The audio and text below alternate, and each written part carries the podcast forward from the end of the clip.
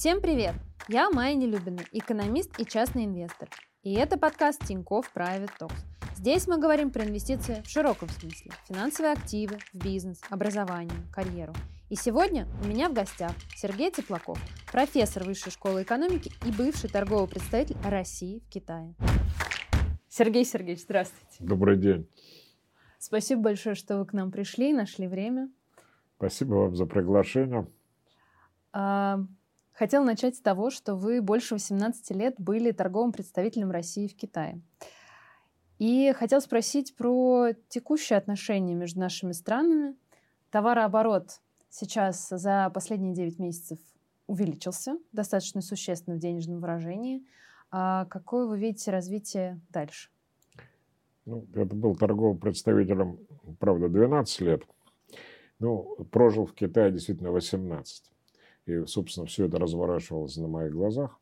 Что касается торгово-экономического сотрудничества, то в этом году, я бы так сказал, ну, год еще не закончился, итоги года пока не подведены, но можно сказать, что э, с учетом сложившейся обстановки, я имею в виду международной мировой экономики, геополитической обстановки, в общем-то, стороны э, заканчивают год э, в торгово-экономическом плане лучше, чем это ожидалось, во всяком случае, весной.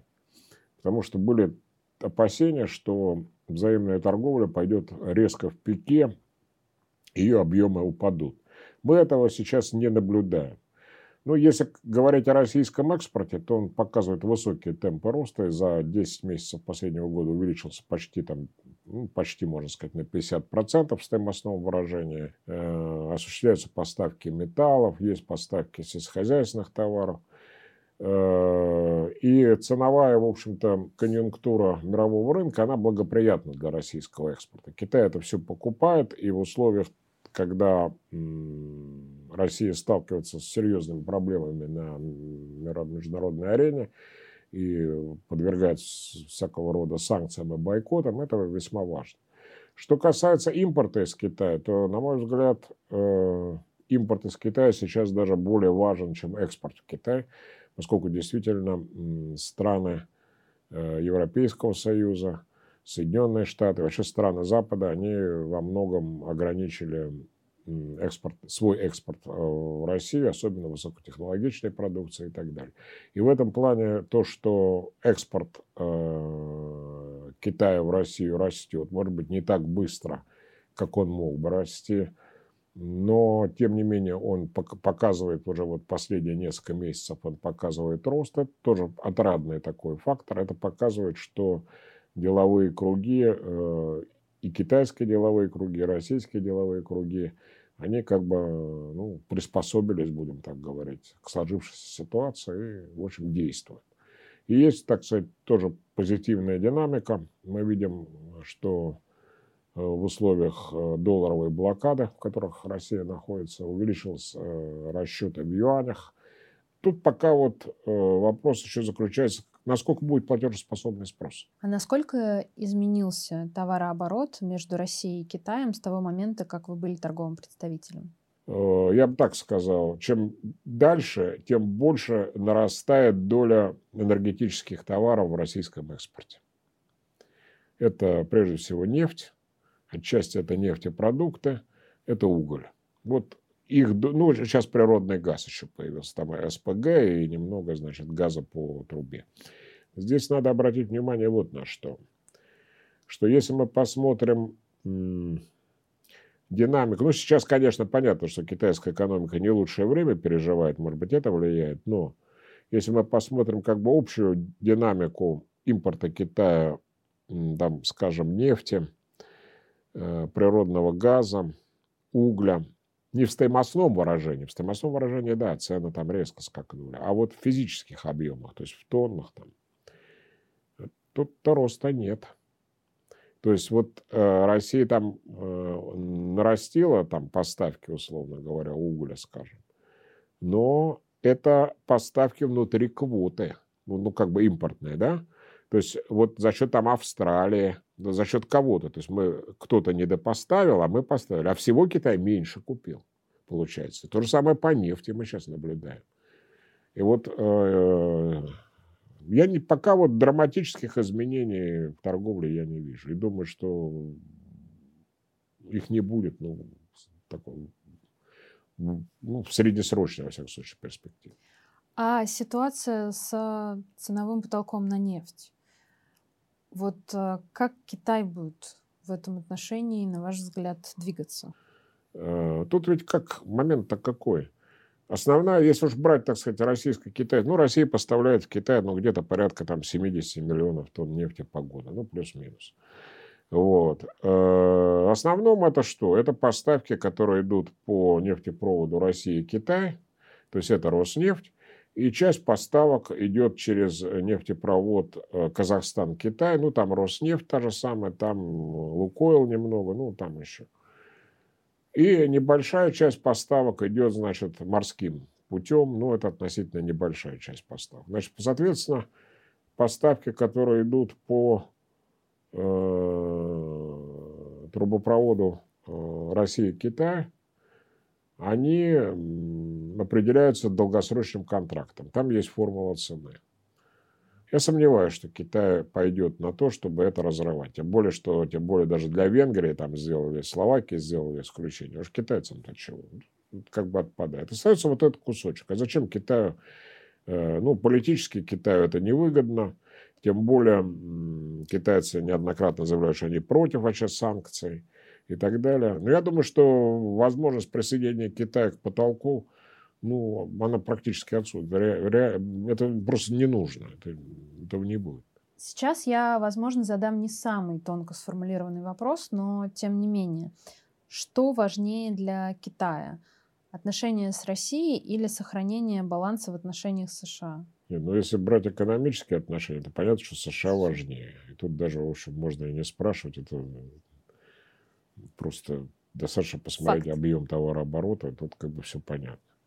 Если брать вопрос политический, ну, я бы так сказал, Китай постарается сохранить э, некий баланс отношений и с Соединенными Штатами, и постарается, будет стараться сохранить э, достаточно добрососедские партнерские отношения с Россией. Это совершенно очевидно. И, кстати говоря, вот эта встреча Си Цзиньпина и Байдена, она многое показала. Ведь э, реально, если отбросить всю эту риторику, то мы увидим, что как бы от Китая и Соединенных Штатов, или от США и Китая, ну, в значительной степени роль этих двух держав – на мировой арене она просто стала огромной. Это видят все, и мы видим это по позиции там, Европейского Союза, других там стран, которые в той или иной степени, они все ориентированы на них. В то же время, поэтому это предопределяет политику Китая в отношении Соединенных Штатов. То есть пойти на безоглядную конфронтацию с Соединенными Штатами Китая не хотят и будут стараться по возможности сохранить. Ну, понятно, что соперничество, это ловушка Фукидида, она остается. Будет. Э, соперничество с Соединенными Штатами, оно продолжится, и там какой-то дружбы в захлеб, оно, конечно, не будет. Вот. Но, тем не менее, удержать отношения в каких-то разумных пределах Китай будет стараться. Что касается России, то здесь то же самое. Для Китая ну, ссора с Россией, разрыв с Россией по его собственной инициативе. Это крайне нежелательный поворот событий. Ну, в силу того, что Россия, если мы возьмем как бы соседей Китая, Китай всегда очень внимательно относится к отношениям с соседними государствами. Ну, Россия имеет самую протяженную границу с Китаем, Россия имеет ядерное оружие – вот. И э, Россия имеет достаточно э, знач, значимое влияние в государствах Центральной Азии. И вступать с Россией в конфронтацию для Китая нет никаких, так сказать, оснований. Поэтому Китай будет стараться с Россией поддерживать э, максимально, возможно, близкие партнерские отношения. Другое дело – что там таскать э, для России каштаны из огня, ну, условно так выражаясь, это, конечно, Китай тоже делать не будет. Тут свои интересы, но прагматично, да, они будут сотрудничать. Потому что, ну, наши две страны, но тогда не было России, хорошо был Советский Союз, мы уже имеем опыт э, конфронтации с Китаем в 60-е годы, в 70-е годы. Э, прошлого века, в начале 80-х годов, мы видим, каким последствиям это все привело и какие, какой ущерб это нанесло. Поэтому я думаю, что вот в этом плане вопрос не стоит, во всяком случае, для китайской дипломатии, насколько я это могу понимать, не стоит вопрос или с этими, или с Россией, или с США. Я думаю, так вопрос не стоит. Вопрос стоит немножко по-другому. Остаться и с США, и с Россией. Вот, вот так, я думаю, для Китая стоит вопрос. Но стратегически значение отношений с Россией высоки. И это я говорю совершенно искренне. Вот я просто в этом уверен. И Китай будет делать, э, стараться по максимуму сохранить, в общем, с Россией такие нормальные, тесные отношения, э, вне зависимости от э, тех изменений, которые будут происходить.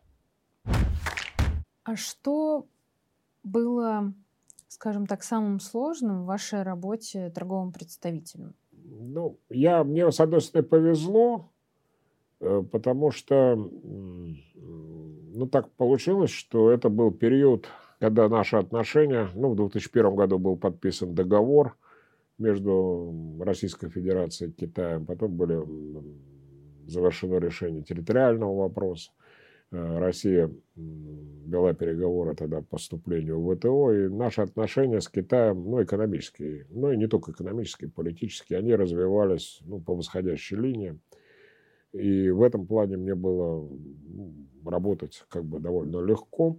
Вот. Я старался выстроить хорошие отношения, прежде всего, ну, в силу тех задач, которые передо мной стояли. У меня были очень хорошие отношения, до сих пор мы поддерживаем эти связи. У меня были очень хорошие деловые отношения с Министерством коммерции Китая, с другими ведомствами. Вот этот диалог но вот эти личные отношения я старался конвертировать в какой-то диалог между ведомствами, потому что это было нужно, потому что, ну, тогда вот мы, я имею в виду российские компании, поставили довольно много стали. В Китае, тогда были там антидемпинговые расходы, ну, нужно было взаимодействовать, понимать, о чем партнеры говорят, а вообще, что они хотят-то, потому что так-то это вот, ну, вот это как бы вот эта трудность. Ну и второе, это вообще как бы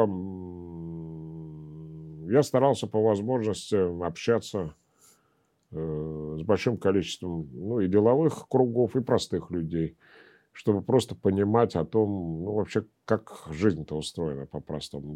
Понятно, что там дипломату это достаточно сложно, все равно как бы ты не старался, но все равно у тебя есть определенные ограничения. А во-вторых, ну, если уж так назвать вещи своими именами, ну, внешним мы же тоже от китайцев отличаемся. И там неважно, кто то там дипломат-то, не дипломат или кто. Но все равно ты же приехал куда-нибудь, ну, тебя же видят, и понятно, что ну, ты не свой, это понятно. Вот. И я всегда старался, в общем, искренне совершенно, с большим уважением относиться к китайскому народу. Там тоже есть разные люди, есть хорошие, есть не очень хорошие. Ну, как и везде.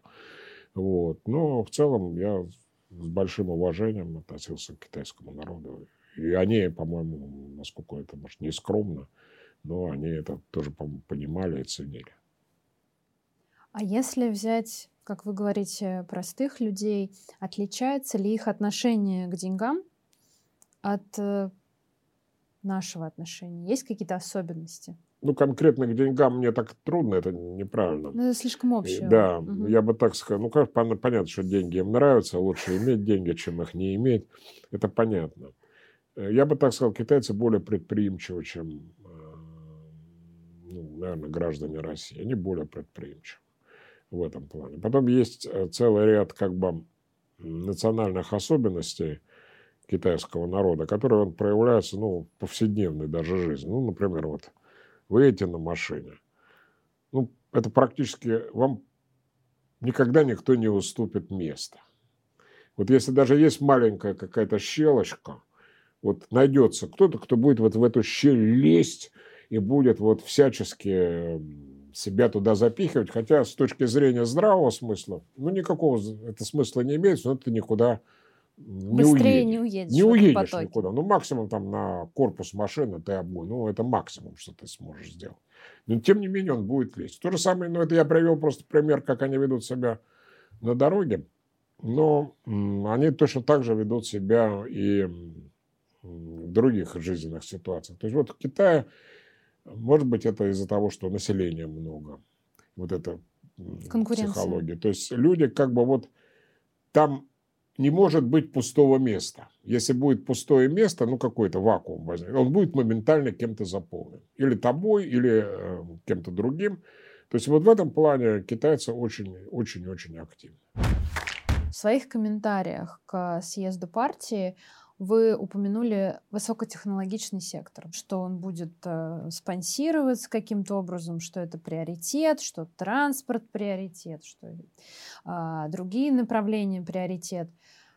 Вот как вы думаете, на какие большие компании это может повлиять э, положительно или отрицательно?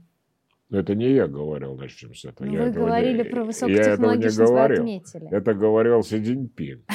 Вот, поэтому я, э, так сказать, как бы не осмеливаюсь такие я вещи что вы отметили, что он это говорил. Да, это он говорил. Действительно, он говорил о том, что... Ну, он, кстати, об этом... Тут надо сказать, что китайское руководство в этом плане действует достаточно последовательно. Тут никаких у них колебаний нет. Они, когда еще принимали 13-й пятилетний план, это в 2015 году, они об этом говорили, когда они принимали в 2020 году следующий пятилетний план, они тоже об этом говорили. Сейчас на съезде он это повторил.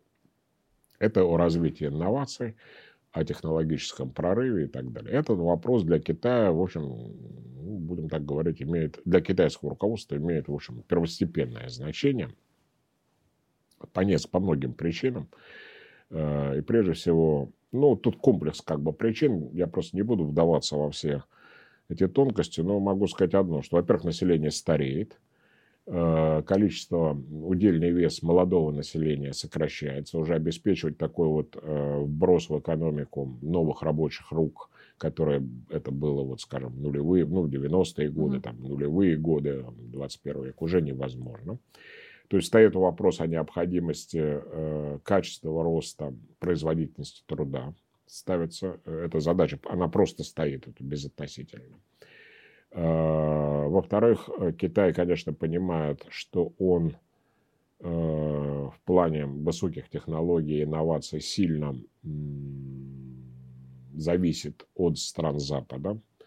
И, как говорил сам Си Цзиньпин неоднократно, мы находим по, по ряду направлений, мы находимся в том положении, где нас можно взять за горло. Это он тоже э, говорил об этом. И в этом плане как бы м, прорыв в области инноваций и технологий для Китая является ну, определяющим для, ну, для будущего экономического развития страны. Тем более, что надо сказать, что руководство страны э, признает, что э, способность Китая к начальным инновациям – она пока еще недостаточно высока.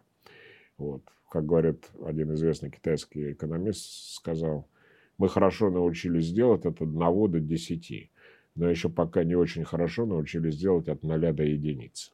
Вот эта проблема перед Китаем стоит, об этом говорил Ли Катян неоднократно, ну, в общем, и Си Цзиньпин об этом тоже говорил. Вот эта задача, она как бы стоит.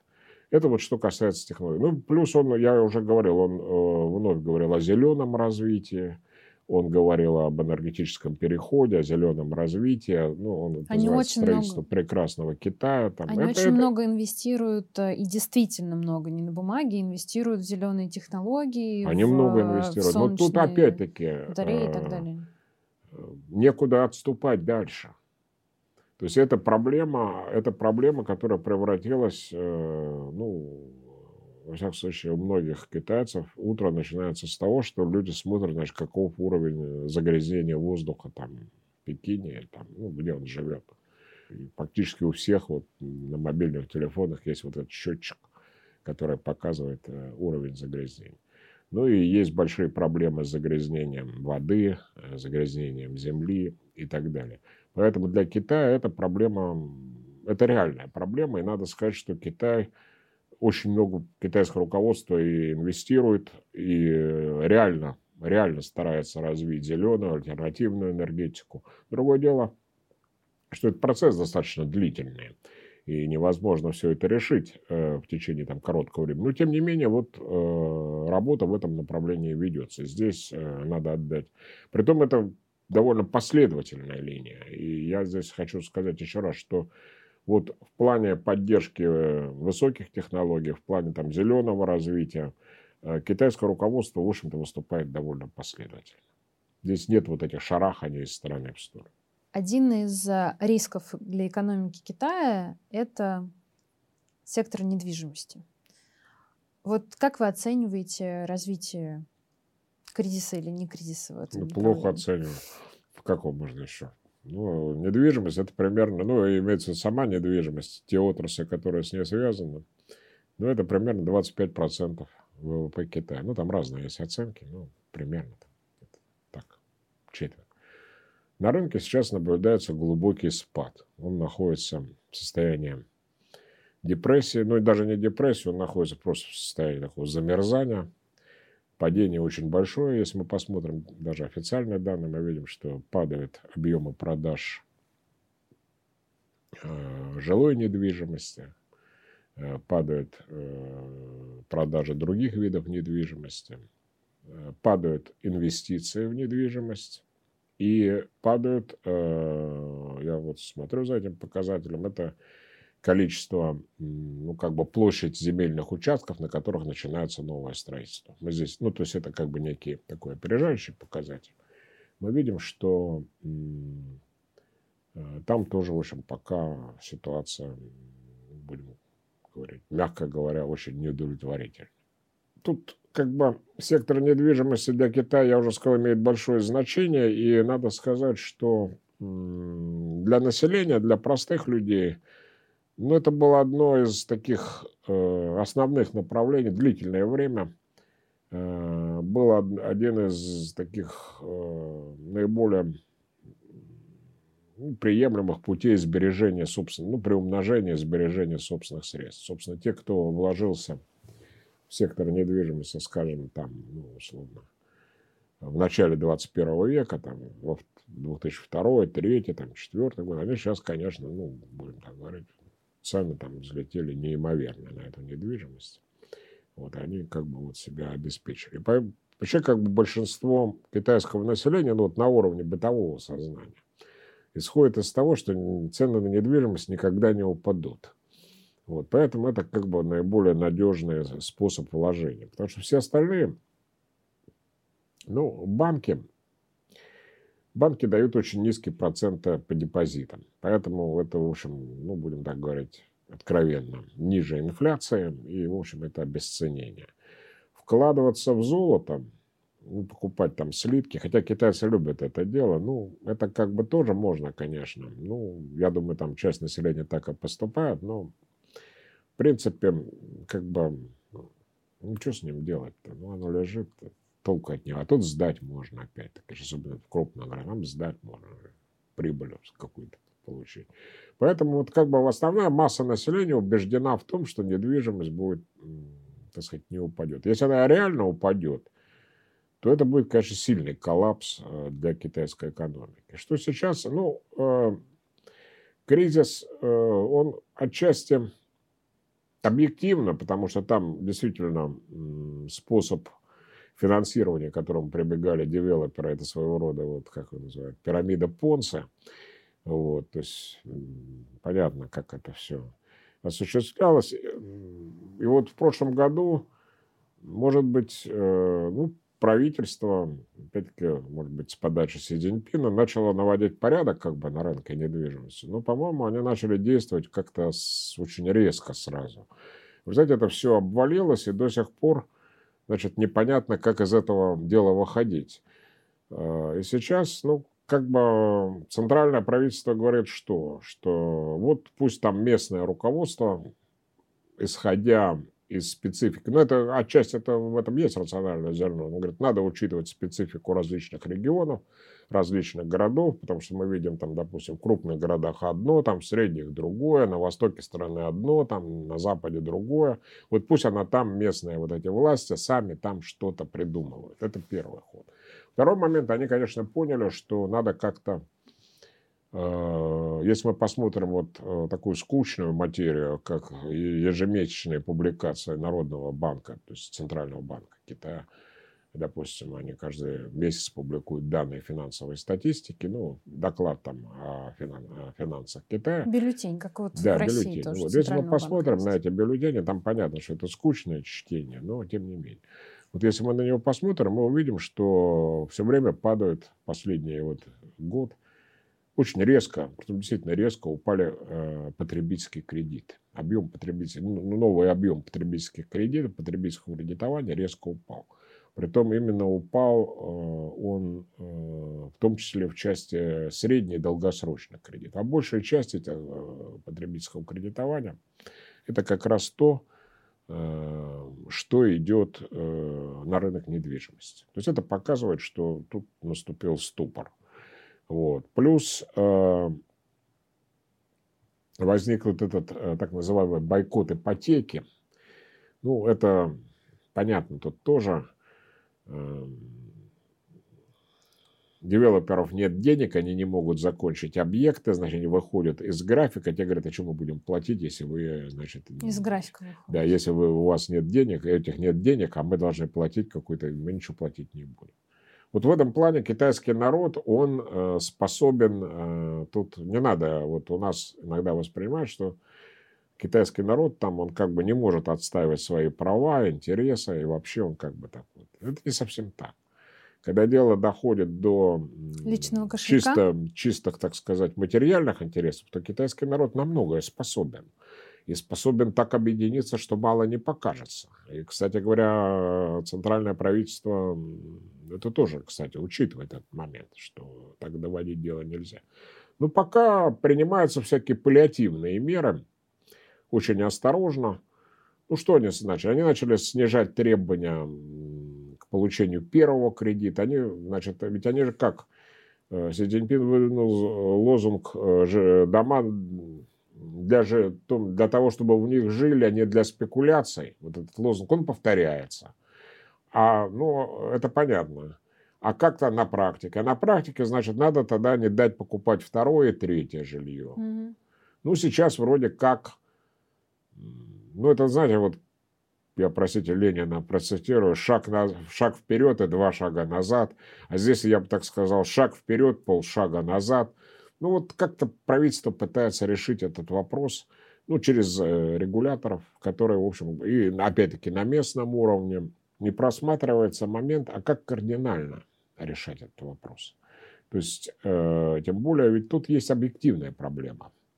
Ведь э, китайцы, опять-таки, старение населения. Вот сейчас, значит, они разрешили, значит, э, там, пожалуйста, заводи трех детей там в семье, пожалуйста. Но молодые люди не горят э, заводить э, этих детей, в том числе потому, что ну, купить квартиру практически нереально. Ну, то есть не по доходу. То есть этот вопрос тоже как-то надо решать. И вообще надо как бы понять, чего делать дальше на рынке недвижимости. Тут как бы разные идеи выдвигаются. В том числе, значит, выдвигается идея строительства так называемого арендного жилья на долгосрочную аренду там, с последующим выкупом. Но пока, насколько я понимаю, эм, ну, может быть, не до того, как бы высшее руководство не приняло какого-то решения все-таки, куда стратегически радикально двигаться. Пока вот все ограничивается такими полумерами, ну, чтобы в надежде, что как-то, ну... Как-то оно само. Да, вот я именно хотел это слово сказать. Ну, может быть, как-нибудь оно потихоньку само-то и рассосется. Вот я пока вижу вот это. Я думаю, что Скорее всего, этим уже займется новый состав э, правительства. И уже в следующем году, ну, может быть, в декабре они заявят о каких-то общем направлении курса, а конкретные решения они будут принимать, я думаю, уже не раньше следующего года. Сейчас просто не до этого. У нас тоже российское население любит недвижимость э, как способ сохранения средств и валютные сбережения. Многие сейчас в России покупают юань можно ли спрогнозировать его дальнейшую динамику и на какие факторы обращать внимание? Ну, у нас ведь как? Если почитать э, часть наших аналитиков, они ведь как говорят, что вот Народный банк Китая, он устанавливает чуть ли курс юаня по своему собственному разумению. Вот как пожелаем, так и сделаем. Ну, это не совсем так. на самом-то деле. Э, конечно, Народный банк очень сильно влияет на курс юаня, но здесь надо понимать, что помимо рынка, внутреннего рынка юаня, так называемого оншорного юаня, есть еще и офшорный юань, который, ну, он в основном, это его центр, это в основном в Гонконге. Конечно, и там Народный банк через э, государственные банки может влиять на этот курс, но там как бы вот прямым административным путем, там сложно, это сложнее.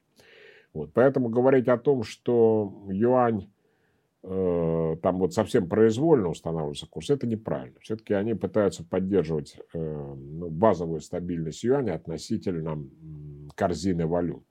И если мы посмотрим, последние просто меня, я почему об этом говорю, меня последние вот, ну, будем там месяца два, много раз приходилось отвечать на вопрос, вот там юань рухнул, вот он сейчас уйдет. Я говорю, ну, я говорю, особо-то никуда не уйдет. Вот он там где-то, вот, может быть, там 7,3 он может быть, ну, в худшем случае 7,4. Ну, там что он не будет.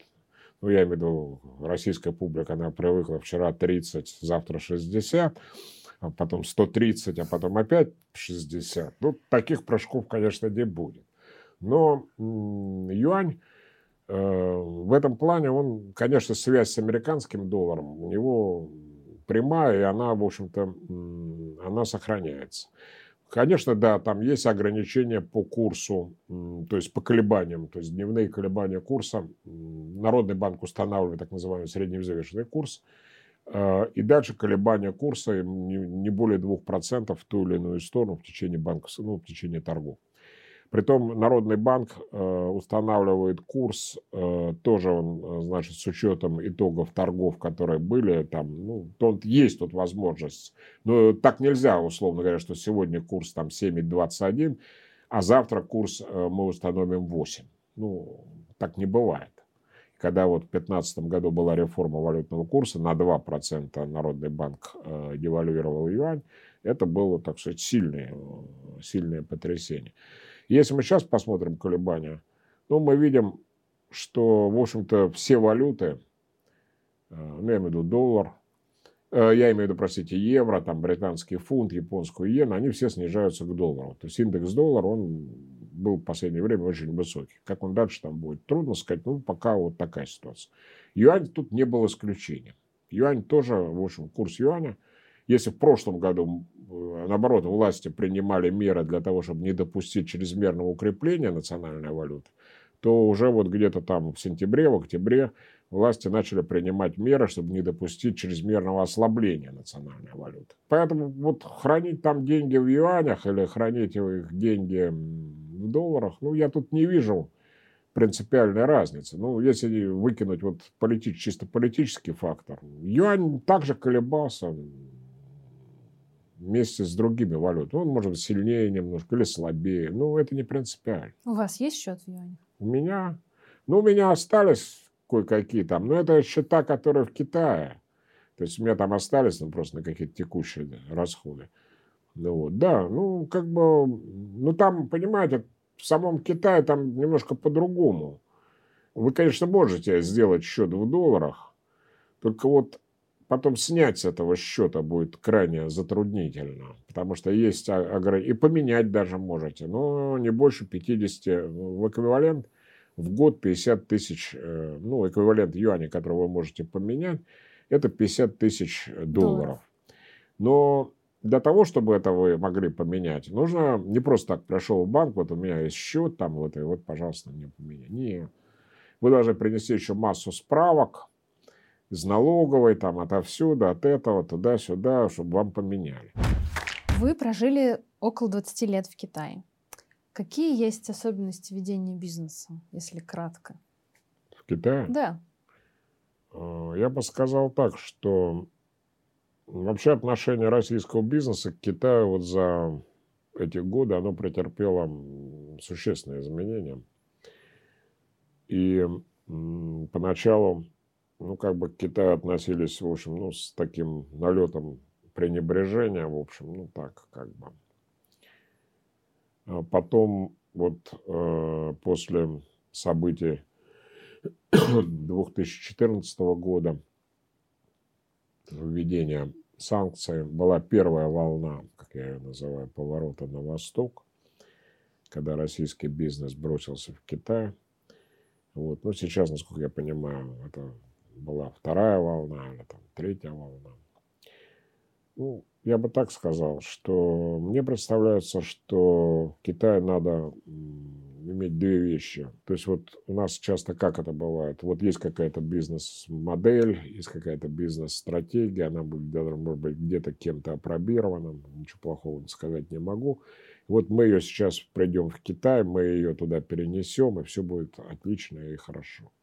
Потом выясняется, что эта бизнес-модель, эта стратегия не работает. Притом это вот подтверждено многочисленными примерами, и не только российскими, но и западных компаний. То есть вот как бы задача в том, чтобы попытаться реально, значит, э, посмотреть, э, как э, вести бизнес, то есть не приходить с готовыми моделями, а я бы так сказал, бы, да, ну, как бы, ну, то есть понятно, направление это понятно, но ориентироваться на месте. Смотреть, как все-таки устроен сам китайский рынок, как он сам решает эти проблемы, пока и без вашего, будем так говорить, участия. Это первое. Второй момент – это то, что надо воспринимать э, китайских э, партнеров – ну, с уважением к ним относиться, я бы так сказал. Потому что часто даже дело тут, в общем, знаете, вот много там, вот мне приходилось слушать, ну, там вот как подавать э, эту, как ее называют, визитную карточку, там, вот как там надо сесть, там, ну, может быть, это имеет, конечно, какое-то значение, но это не главное, отнюдь не главное. Вот. Но если вот китайские партнеры почувствуют, что вы к ним относитесь с пренебрежением, тут как бы трудно будет рассчитывать на какие-то дальнейшие успехи. Вот это как бы, на мой взгляд, э, основные моменты.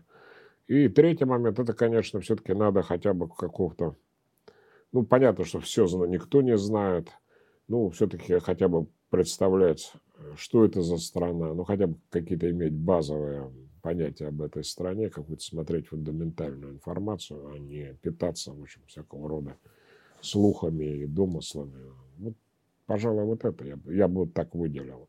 И про книги я хотела спросить. Если кто-то из наших зрителей желает лучше разобраться в Китае и в экономике Китая, Какие вы бы книги им посоветовали?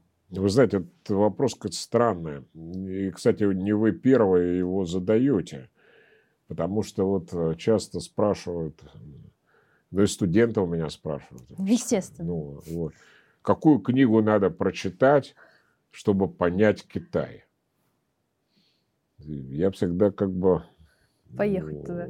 Всегда как-то ну, старался уйти Потому что, ну, вернее сказать, что я просто не знаю, какую книгу надо прочитать, чтобы понять Китай. Я думаю, что мы его вообще не понимаем, включая я себя прежде всего имею в виду. Китай можно сравнить, это целый океан, да, такой океан огромный. Ну, можно вот зайти в него вообще стоять на берегу. Можно зайти вот по щиколотку, можно зайти по колено.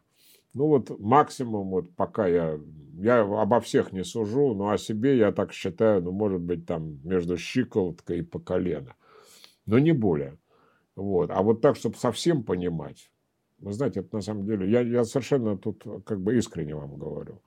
Э, мы очень различаемся с китайцами по менталитету. Притом это не только в каком-то... Это влияет, конечно, и на бизнес, но это проявляется не только Э, в каких-то деловых. Это просто вот восприятие даже одних и тех же событий, одних и тех же вещей может происходить совершенно по-разному.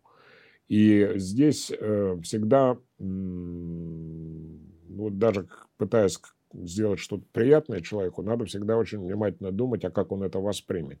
И честно вам скажу, не всегда это удается отгадать. Почувствовать. Ну, почувствовать-то потом удается. Я а имею в виду, что сначала, э, прежде. Да, а отгадать э, поначалу. То есть э, надо тут понимать, что, конечно, вот этот ментальный разрыв, э, он очень большой. Ну, это разная совершенно культура, разное восприятие. Тут э, это, с этим надо как бы мириться и жить тут по-другому. Кто-то больше знает, кто-то меньше, но все равно как бы вот разрыв этот существует. Тут как бы китайцы многие вещи по-другому немножко воспринимают, чем мы. Ну и мы там, соответственно, не так, как Э, китайцы это воспринимают. Это вполне нормально. Я думаю, что, в принципе, и с другими странами, с другими народами есть такой же ментальный разрыв. Но здесь он, конечно, большой, он усиливается и языковым барьером. Ну, это реально существует. Лидер Китая и президент США в рамках саммита G20 провели личную встречу, первую личную встречу за последние три года. И мне кажется, это был такой очень обсуждаемый момент э, в прессе и в целом. А, какое ваше отношение к результатам этой встречи? Как это повлияет на американско-китайские отношения и на экономику? Факт заключается в том, что э, Китай, э, как бы и Китай, и Соединенные Штаты, видимо, хотят, руководство стран хочет снизить, несколько снизить градус конфронтации. Это вот совершенно очевидно. Насколько далеко это зайдет, ну, тут пока очень сложно давать такие оценки, потому что мы видим, что здесь действует очень много факторов, тем более и китайская сторона, она подчеркивает все время этот момент, что да, конечно, э, то, что Байден говорит, это как бы хорошо. Но э, необходимо, значит, какие-то конкретные шаги, прежде всего э, по вопросу Тайваня, потому что Си Цзиньпин сказал, что тайваньский вопрос – это не просто коренной, там, ядерный, как он выразился, вопрос, это вот как бы ядро ядра, то есть это самый главный для Китая вопрос. Но при этом надо сказать, что Си Цзиньпин высказался достаточно прямо, он сказал, что, в общем-то, Эм, Китай будет делать все для того, чтобы мирным путем достигнуть объединения с Тайванем. Но в то же время э, он сослался на то, что если возникнет ситуация, которая попадает под э, закон Китайской Народной Республики 2005 года о противодействии расколу государства, ну, речь идет прежде всего о том, если Тайвань провозгласит формальную независимость, то тогда Китай будет действовать на основании закона. Так выразился Си Цзиньпин. Но э, мы понимаем, что на основании закона это применить сил. То есть тут вот пока возникла такая ситуация. Но то, что впервые, в общем-то, за долгое время наметился какой-то проблеск э, в американо-китайских отношениях. Диалога. Проблеск да, диалога. Ну, как бы он, конечно, с энтузиазмом воспринят, я так понимаю, многими в Европе. И он, так сказать, э, я уверен, определенными силами в Китае внутри страны воспринят э, с удовлетворением. Ну, э, как это будет дальше, надо просто посмотреть. Можно ли сказать, что это хотя бы чуть-чуть снижает вероятность вот этой эскалации тайваньского конфликта все-таки военной эскалации? Ну, я вам давайте предельно откровенно скажу да, то, давайте. что я думаю по этому вопросу. Ну, если мы возьмем как бы публикации в ряде российских СМИ, э, ну, будем так говорить, э, по вопросу Тайваня откровенно нагнеталась напряженность. Если мы возьмем э, публикации, публикации ряда американских СМИ, то тоже увидим то, что там нагнеталась э, ну, такая атмосфера истерии, там типа собьют самолет с Пелоси, вот сейчас они высадятся, сейчас вот они это. В определенной степени само тайваньское руководство, ну, тут понятно, так сказать, э, ее, потому что Цай Инвэнь женщина, президент Тайваня, да, ее тут как бы намерение тоже понятно, она тоже драматизировала, она там говорила, мы будем защищаться и так далее. В то же время как бы со стороны Китая, да, Китай провел учение, да, Китай там нарушил срединную линию, но они ее никогда и не признавали. Это как бы, да, он запускал там ракеты, которые летели через Тайвань и так далее, и так далее. Но при этом китайцы все-таки постоянно подчеркивали, что применение силы это будет для Китая последний выбор. То есть вот не следует ожидать, я думаю, что э, это слишком упрощенно смотреть на ситуацию так, чтобы вот Китай завтра возьмет ни с того ни с сего высадиться на Тайвань. Для того, чтобы Китай высадился на Тайване, как я уже сказал, должны быть определенные условия. И многое будет зависеть от действий не только Соединенных Штатов, но и от действий самих тайваньских властей. Если они пойдут на безоглядную конфронтацию, то есть эскалацию конфликта, а это имеется в виду провозглашение независимости и изменение Конституции, скажем, то тут я, конечно, не могу дать и не поручиться. Но, с другой стороны, надо понимать и другое. Китай и Тайвань экономически очень связаны между собой. Объем торговли у них больше, чем, ну, будем так говорить, в два раза больше, чем объем торговли, допустим, между Россией и Китаем. Притом понятно, что Тайвань... Притом Тайвань имеет большое положительное сальдо в торговле с Китаем, потому что он поставляет много... Он и чипы поставляет, там, и полупроводники поставляет, много другой всякой продукции. Поэтому как бы э, очень много э, тайваньских предприятий на континенте. Общий объем там тайваньских инвестиций, ну, приблизительно – он оценивается где-то в 70 миллиардов долларов. Это немало. Там порядка, ну, во всяком случае, до пандемии, я сейчас тут трудно сказать, но, во всяком случае, более там 200 тысяч тайваньцев постоянно проживало на континенте. То есть связь-то и есть между берегами пролива.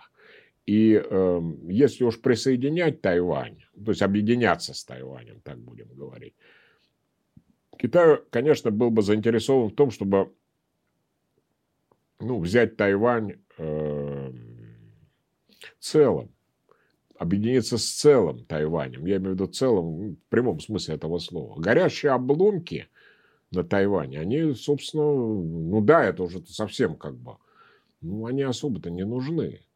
Это ни к чему хорошему-то не приведет. И китайское руководство это тоже понимает. Потом, если они говорят о тайваньских соотечественниках, а это лозунг постоянно повторяется о тайваньских соотечественниках, пускать там ракеты э, по тайваньским соотечественникам, это тоже как бы не очень хорошо. Вот. Поэтому я еще раз говорю, что э, вероятность военного конфликта, она есть, она существует. Не надо закрывать глаза. Может быть, даже она где-то ну, и повышается. Но при этом надо понимать, что для Китая это будет последний выбор если не будет других вариантов. Отказаться от Тайваня это невозможно. И здесь, э, здесь само тайваньское руководство тоже должно для себя четко понять, чего она добивается в конце концов. Потому что вот Цай Вэнь, она заявила о том, что как бы и постоянно об этом говорит, что в вопросах суверенитета Тайваня не может быть компромисса. Ну, раз не может быть компромисса, ну, тогда, значит, вы, вы готовитесь воевать, ну, давайте воевать. Вот. Поэтому я думаю, что м- Китай будет делать, э, и здесь Си Цзиньпин не врал, что называется, не кривил душой, так скажем. Действительно, Китай будет стараться как-то мирным путем это решить. Как это будет? Ну, тут сложно сказать. Тут многое будет зависеть от того, кто придет к власти на Тайване, потому что там в 2024 году тоже должны состояться выборы. И э, удержит ли власть вот, э, демократическая прогрессивная партия, которая, в общем-то, партия сепаратистского толка, либо к власти придет Гаминьдан, которые более умеренные занимают позиции. И многое будет зависеть от того, как будут себя вести Соединенные Штаты. Потому что вот поездка Пелоси, она ведь, по сути, мало что изменила ну, с точки зрения конфликта. Но вреда нанесла немало для двусторонних отношений. Другое дело, что Тайвань стал как бы тоже разменной картой в американской внутренней политике. Это да. Но я думаю, как, какое бы давление на Китай не оказывалось, Китай э, не откажется от Тайваня. Я уже говорил много раз, еще раз могу повторить. На мой взгляд, даже если гипотетически себе представить, что в Китае у власти будет не коммунистическая партия, какое-то какое-то другое правительство, независимость Тайваня они не признают ни при каких обстоятельствах. И хотела завершить таким, мне кажется, философским относительно вопросом. Возможно ли такое, что экономика Китая станет больше, чем экономика США, и какие факторы должны для этого сложиться? Ну, если брать по паритету покупательной способности, они сейчас больше. Угу. Ну, дело-то не в этом. Ну, знаете, если уж так, вот в 1840 году, э, в 1840 году началась опиумная война между Великобританией с одной стороны и, значит, э, Китаем с другой стороны. ну, Цинская династия, это Цинская империя. Потом была вторая опиумная война. Так вот, если мы посмотрим, есть расчеты, ну, понятно, что довольно условно, ВВП Китая в тот период времени был существенно выше, чем ВВП Великобритании. Ну и дальше что? Ну, а выиграл-то кто?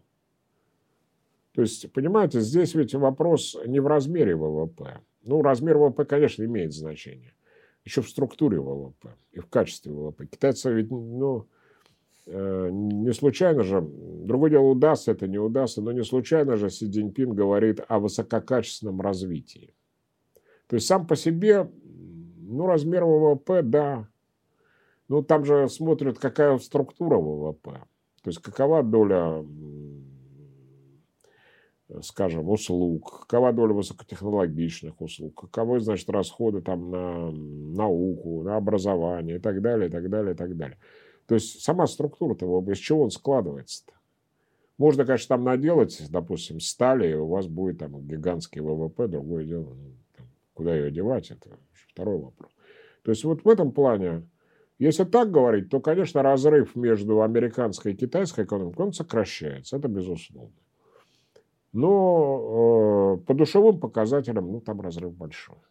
Тут, если, допустим, если мы возьмем по среднедушевым показателям ВВП, ну, я имею в виду не по покупательной способности, а по номиналу, то Китай Россию обошел. Это казалось вообще невероятно. Вот еще там, скажем, лет даже 10-15 назад это казалось невероятным. Но Китай обошел Россию по душевым показателям. Что касается Соединенных Штатов, там отставание большое по душевым показателям, а по валу, ну, 70% примерно от американского ВВП. То есть Китай догоняет потихоньку, ну, вполне он может догнать. Но вопрос в другом. Сумеет ли Китай э, обойти Соединенные Штаты вот, в, э, в области технологий mm-hmm. и так далее. Ну, хотя бы выйти на этот уровень, сравняться с ним. Вот это главное. А просто обогнать ВВП. Ну да. Обогнать в душевом ну, я думаю, такой задачи никто не ставит, поскольку просто разрыв в количестве населения, он тоже Огромный. никуда не делся. Угу. И здесь, э, я думаю, Китай такую задачу не ставит. Он, вернее, ставит задачу выйти на уровень там, среднеразвитых стран, но не ставит задачу по душевым показателям. Так Это был подкаст Тинькофф Private Talks. Слушайте нас на любых удобных вам подкаст-платформах и рассказывайте про наш проект друзьям. Пока!